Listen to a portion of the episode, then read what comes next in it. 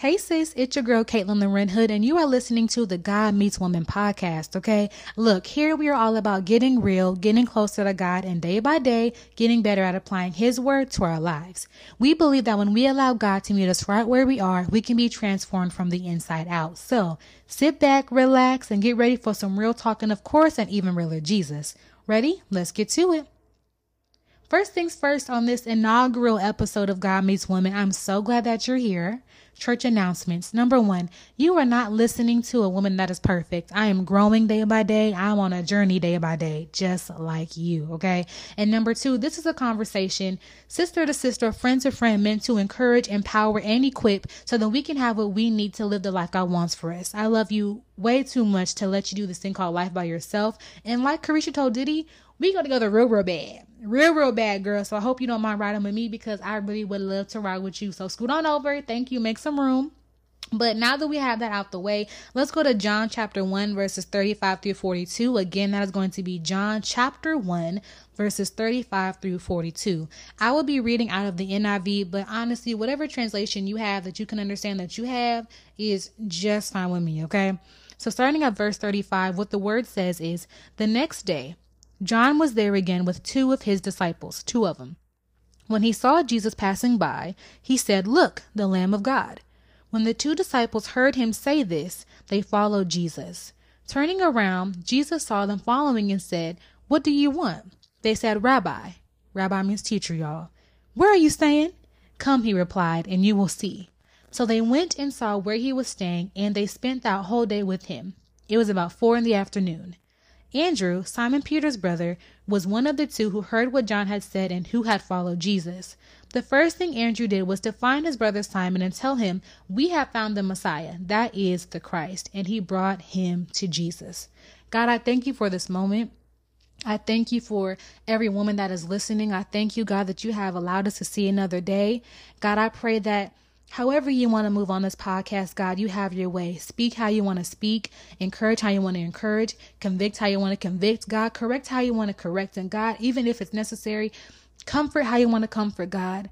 I pray that you give me the words that you want to speak. Allow us to meet you here, God, and to have an experience with you that brings revelation and renovation. That'll change how we live our lives. That'll change how we see each other. That'll change how we see ourselves. That'll change how we see the purpose of our lives here on this earth, Lord God, because we know that earth is our temporary home, not our final resting place. So, God, I pray that you just again saturate this place, saturate this moment, God. Whatever distractions are in the way, God, remove them. Whatever thoughts are trying to keep us occupied, God, remove those thoughts. Allow us to be 1000% present in this moment with you, with each other. God, speak. Your servants are listening. Your daughters are listening. I pray all these things in Jesus' name. Amen. Okay, so today's conversation is going to be called Let It Be Known.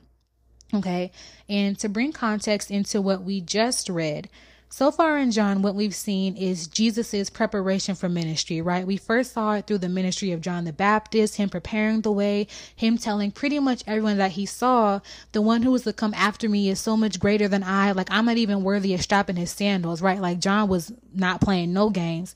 And where our scripture is now, we're seeing it again through Jesus's calling of his disciples, Jesus's handpicking of the people that would follow him right? And the first thing that stuck out to me was how John immediately had to let Jesus be known in verse 36. Verse 36 says, When he, he being John, saw Jesus passing by, he said, Look, the Lamb of God. And I don't know about y'all, but from what we're able to see in scripture, John never came to play. Like, as soon as he saw Jesus, he had to immediately let it be known what it was. Because if you even go back and read the verses just a little bit before where we're at today, the reason God brought him in the world was to be a witness to the light the light being Jesus, the witness that will testify concerning the light, again, Jesus, so that through him all might believe. He was sent here as a witness. And even when the Jewish leaders really pressed John, because they did, again, like read it, like it, it's in there. I'm not making this up. They were basically saying, hold on, John, like what you're saying isn't clicking. Are you Elijah?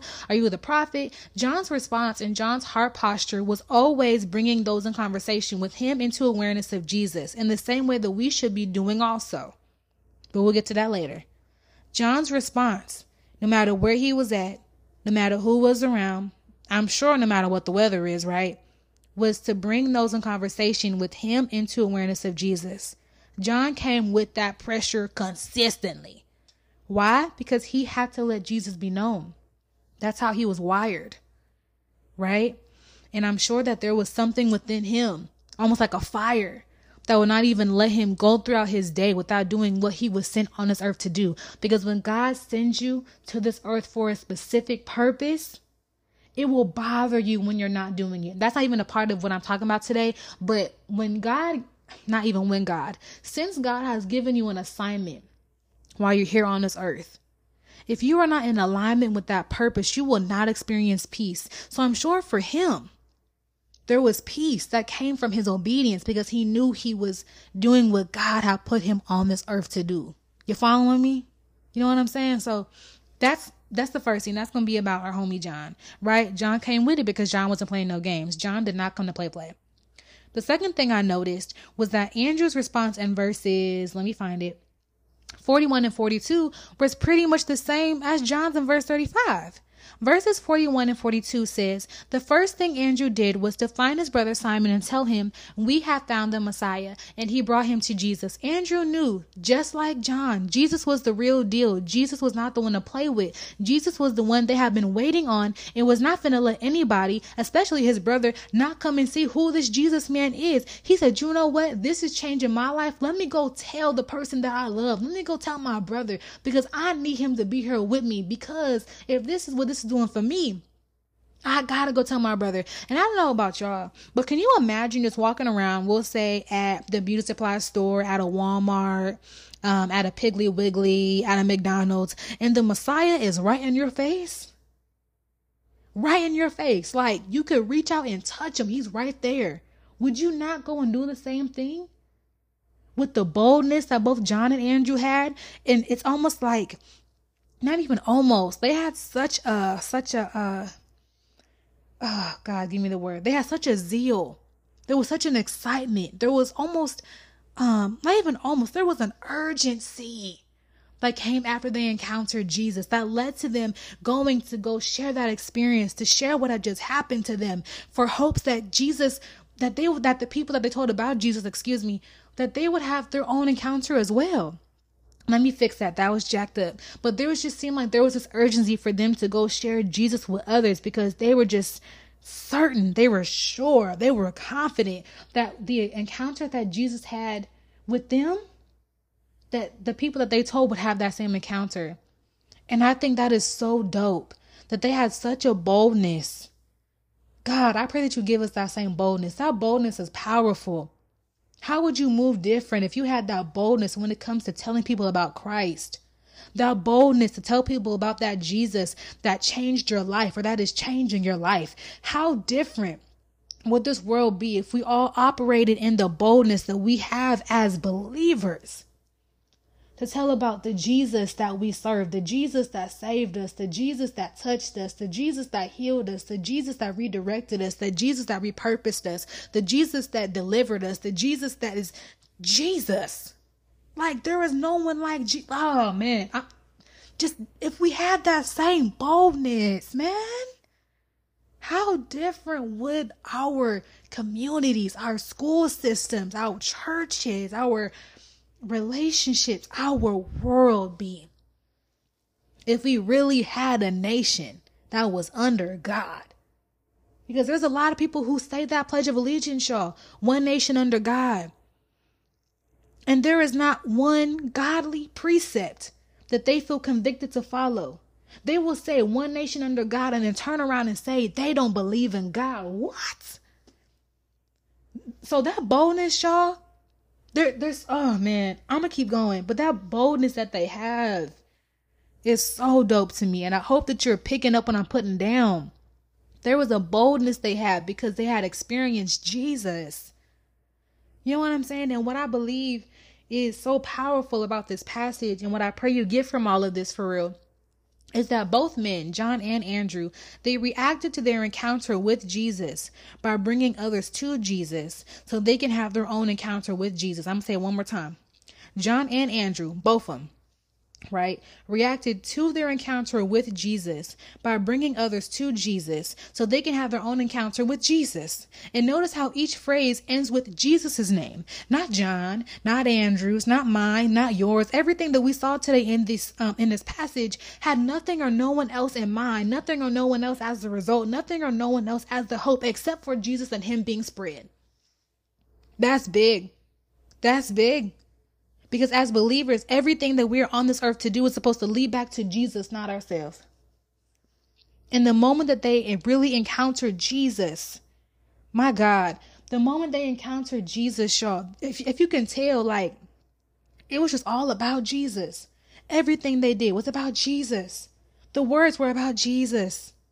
And I just really pray that as believers, as a nation, as a whatever word you want to use, that we get to a place that everything that we do, everything that we say, has Jesus as the result, in Jesus being pleased, in Jesus being glorified, in Jesus being acknowledged, Jesus being introduced to those who don't know who He is as the end result.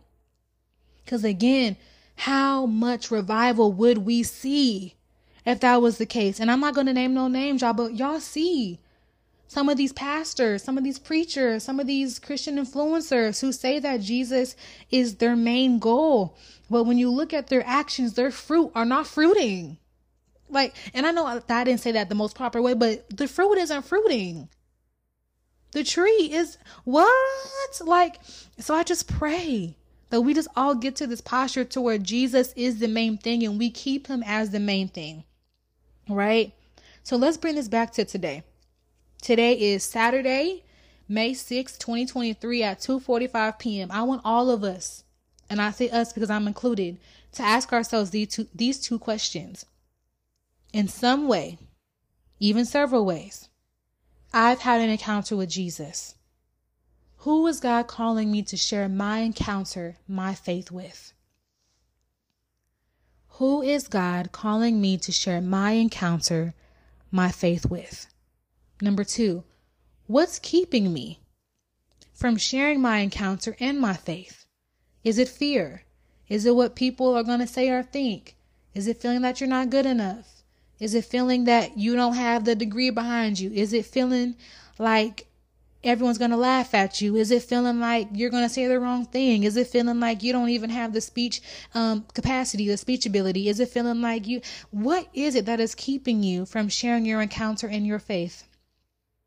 I'll be honest, mine has always been fear of what people will say, what people will think. Because, y'all, again, I am not perfect. And I won't get into all of it today, but there are several things that I have done that the enemy has tried to use as a as a weapon to get me not to share God, for me not to live for God because of these things. And I had to get to a point to where it was like, you know what? People can say whatever, but I would hate to go to heaven and God asked me, why didn't you do this? Why? That's like my biggest fear right now, y'all.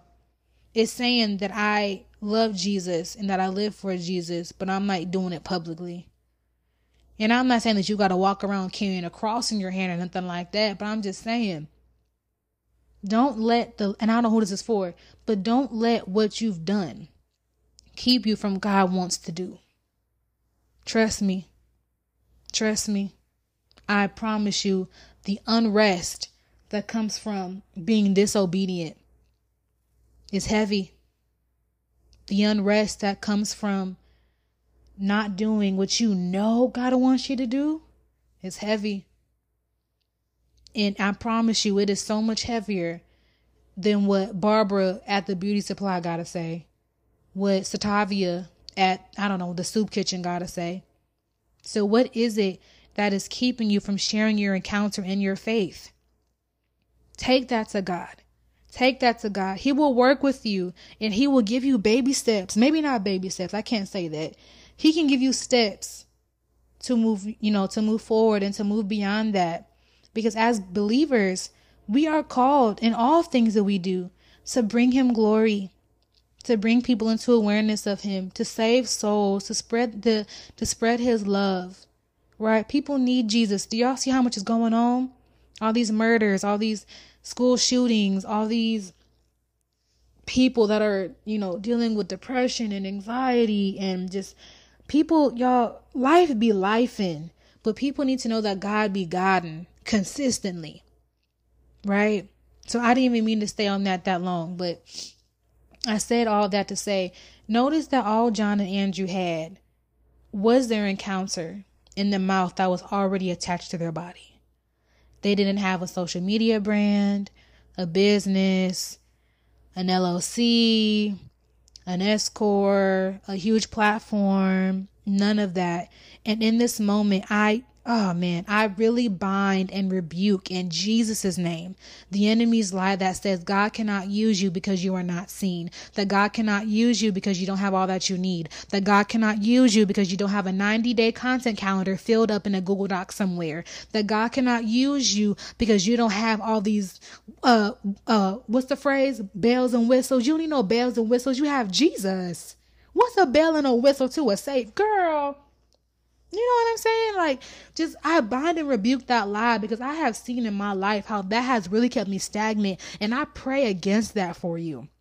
I pray that if it is that fear, that it is released in Jesus' name. I bind and rebuke every lie that has been spoken to and over you as you are all that you are, where you are right now, is enough for God to use you. If you are a Starbucks barista, yes, saying God bless you to your customers is God using you. If you do hair, I don't know, girl, you I don't know, playing Koryn Hawthorne. That is God using you because you don't know what seed the song that you're playing could plant in somebody's heart. Cause you know how like when you hear a song and you don't know what it is, but the song was, you know, doing what it was supposed to do, and then you're like Googling the lyric trying to find it. You don't know what could like you really don't know. So do not Again, do not let the lies of the enemy keep you from what God wants to do. All that you are right now, where you are right now, is enough for God to use you. You don't need a platform. You don't need a social media content calendar. You don't need an algorithm. You don't need a TikTok brand builder booster thingy. You don't need none of that. If all you have is your mouth and your encounter, you are fine. Because look at John and Andrew. All they had was their mouth and their encounter. If all you have is your encounter, your mouth, and your God, you are all right. You have what you need. Amen. Hallelujah. Rest in that. If all you have is your encounter, your mouth, your God, and you have all that you need, rest in that. Be confident in that. Walk in that. Operate in that. You got it. You got it. I promise you, as long as you have God, you will always have every single thing that you need. And as you keep walking, He'll keep giving you more instruction because from obedience comes his guidance. With obedience, I promise you, God will keep speaking to you. And for a lot of times, we'll say, God, speak, speak, speak, speak. Why aren't you speaking? Because you haven't been obedient to what he's already told you to do. So there's nothing really else to say besides do it. Do it. You know what you're supposed to be doing. You know what you're supposed to be doing. And it doesn't even need to be the way that everybody else is doing it, which is why it is so important to listen to what God is telling you and not what people are telling you. Yes, the Bible says that there is safety in the presence of advisors and counselors, but I promise you, the best advisor is Jesus. The best advisor is Jesus. I promise you, he, he's a good, he's a bomb counselor, y'all. He has counseled me and advised me, y'all, in the way that people never could. I promise you. He he is good. He is like top tier. He like A1. He is A1. Almighty one. Hello? Let me stop. But not for real. Like, Jesus is it. And if God is calling you to do something, to share your faith, to share your encounter with Him, do it. There is nothing bad that can come from it. I promise you. I promise you. Spread it. Pray for that boldness that Aaron, not Aaron, Lord have mercy. Pray for that boldness that um Andrew and John had, y'all the boldness and authority that you have as a follower and a child of Jesus. You have that. Bind, bind and rebuke fear in Jesus' name, though, not in your name. Bind and rebuke it in Jesus' name because your name can't do nothing. Respectfully, humbly, but confidently. Right? So, again, I said all of that. Thank y'all for listening. I love y'all. We're almost done. Uh, we're gonna wrap it up. Maybe you're listening, in, right? And you're like, I've never had an encounter with Jesus. I don't really know who he is, but I want to give him a try. Uh, maybe you're saying, I've tried everyone and everything and I'm still broken, so let me try Jesus. Maybe you're someone that is saying, I know I want, I know I need, I know I am desperate for my life to be different, and it sounds like Jesus is the answer. I have good news for you, sis. Because way before we even knew who he was, Jesus saved all of humanity when he paid the price for all of our sins by dying on the cross. Through his sacrifice, we are saved from our sins and are now able to spend eternity in heaven. Right? Romans chapter 10, verses 9 and 10 says, If you openly declare that Jesus is Lord and believe in your heart that God raised him from the dead, you will be saved. For it is by believing in your heart that you are made right with God, and it is by openly declaring your faith that you are saved. Salvation is a gift that is only made possible through faith in Jesus Christ, not anything we could do on our own human power. So that is the good news that where you've been doesn't need to be where you stay. Where you've been doesn't need to be where you end up because we have Jesus, the greatest hope, the greatest love, right? So if you would like to accept Jesus as Lord of your life, you can pray the following prayer with me. The way that it'll go is I'll say a sentence and I'll not say anything to give you time to say it because I really wanted to make this personal for you, really um yeah, personal for you. I'll say a sentence you say, and then I'll say the next one. And then at the end, we to get lit because you part of the kingdom, girl. Okay, so dear Lord, I admit that I am a sinner and ask for forgiveness. I believe you are God's son, died on the cross for my sins, and were raised from the dead. Save me today. I receive you as Lord and Savior. Thank you for dying on the cross for my sins and help me to live for you. In Jesus' name, amen. I wish you could see me, but I'm so happy for you. So proud of you. You are now a kingdom kid. Welcome to the south side of the kingdom. That's just playing not before I'm so happy for you. All, all the angels in heaven, they're turning up for you. We are so happy. You are now going to heaven. How does it feel? How does it feel? How does it feel? But yes, y'all, that is all I got. That is the end of the first episode of the God Meets Woman podcast. Meet me back here every week, Sundays at 9 a.m. Pacific Standard Time. Hallelujah, because I'm in Cali. But thank y'all so much for listening. Thank you. And again, if you even took the time to be a part of this moment with me. I thank you so much. I love you so much. And I pray that God has a hedge of protection around you, that God continues, God continues to lead you, to guide you, to comfort you, to just encourage you. And I'm so, so proud of you. This is a journey, and I'm here with you as your sister, as your bestie, as your hey. I'm all that for you, okay? So thank y'all for listening, I will see you next time. Bye.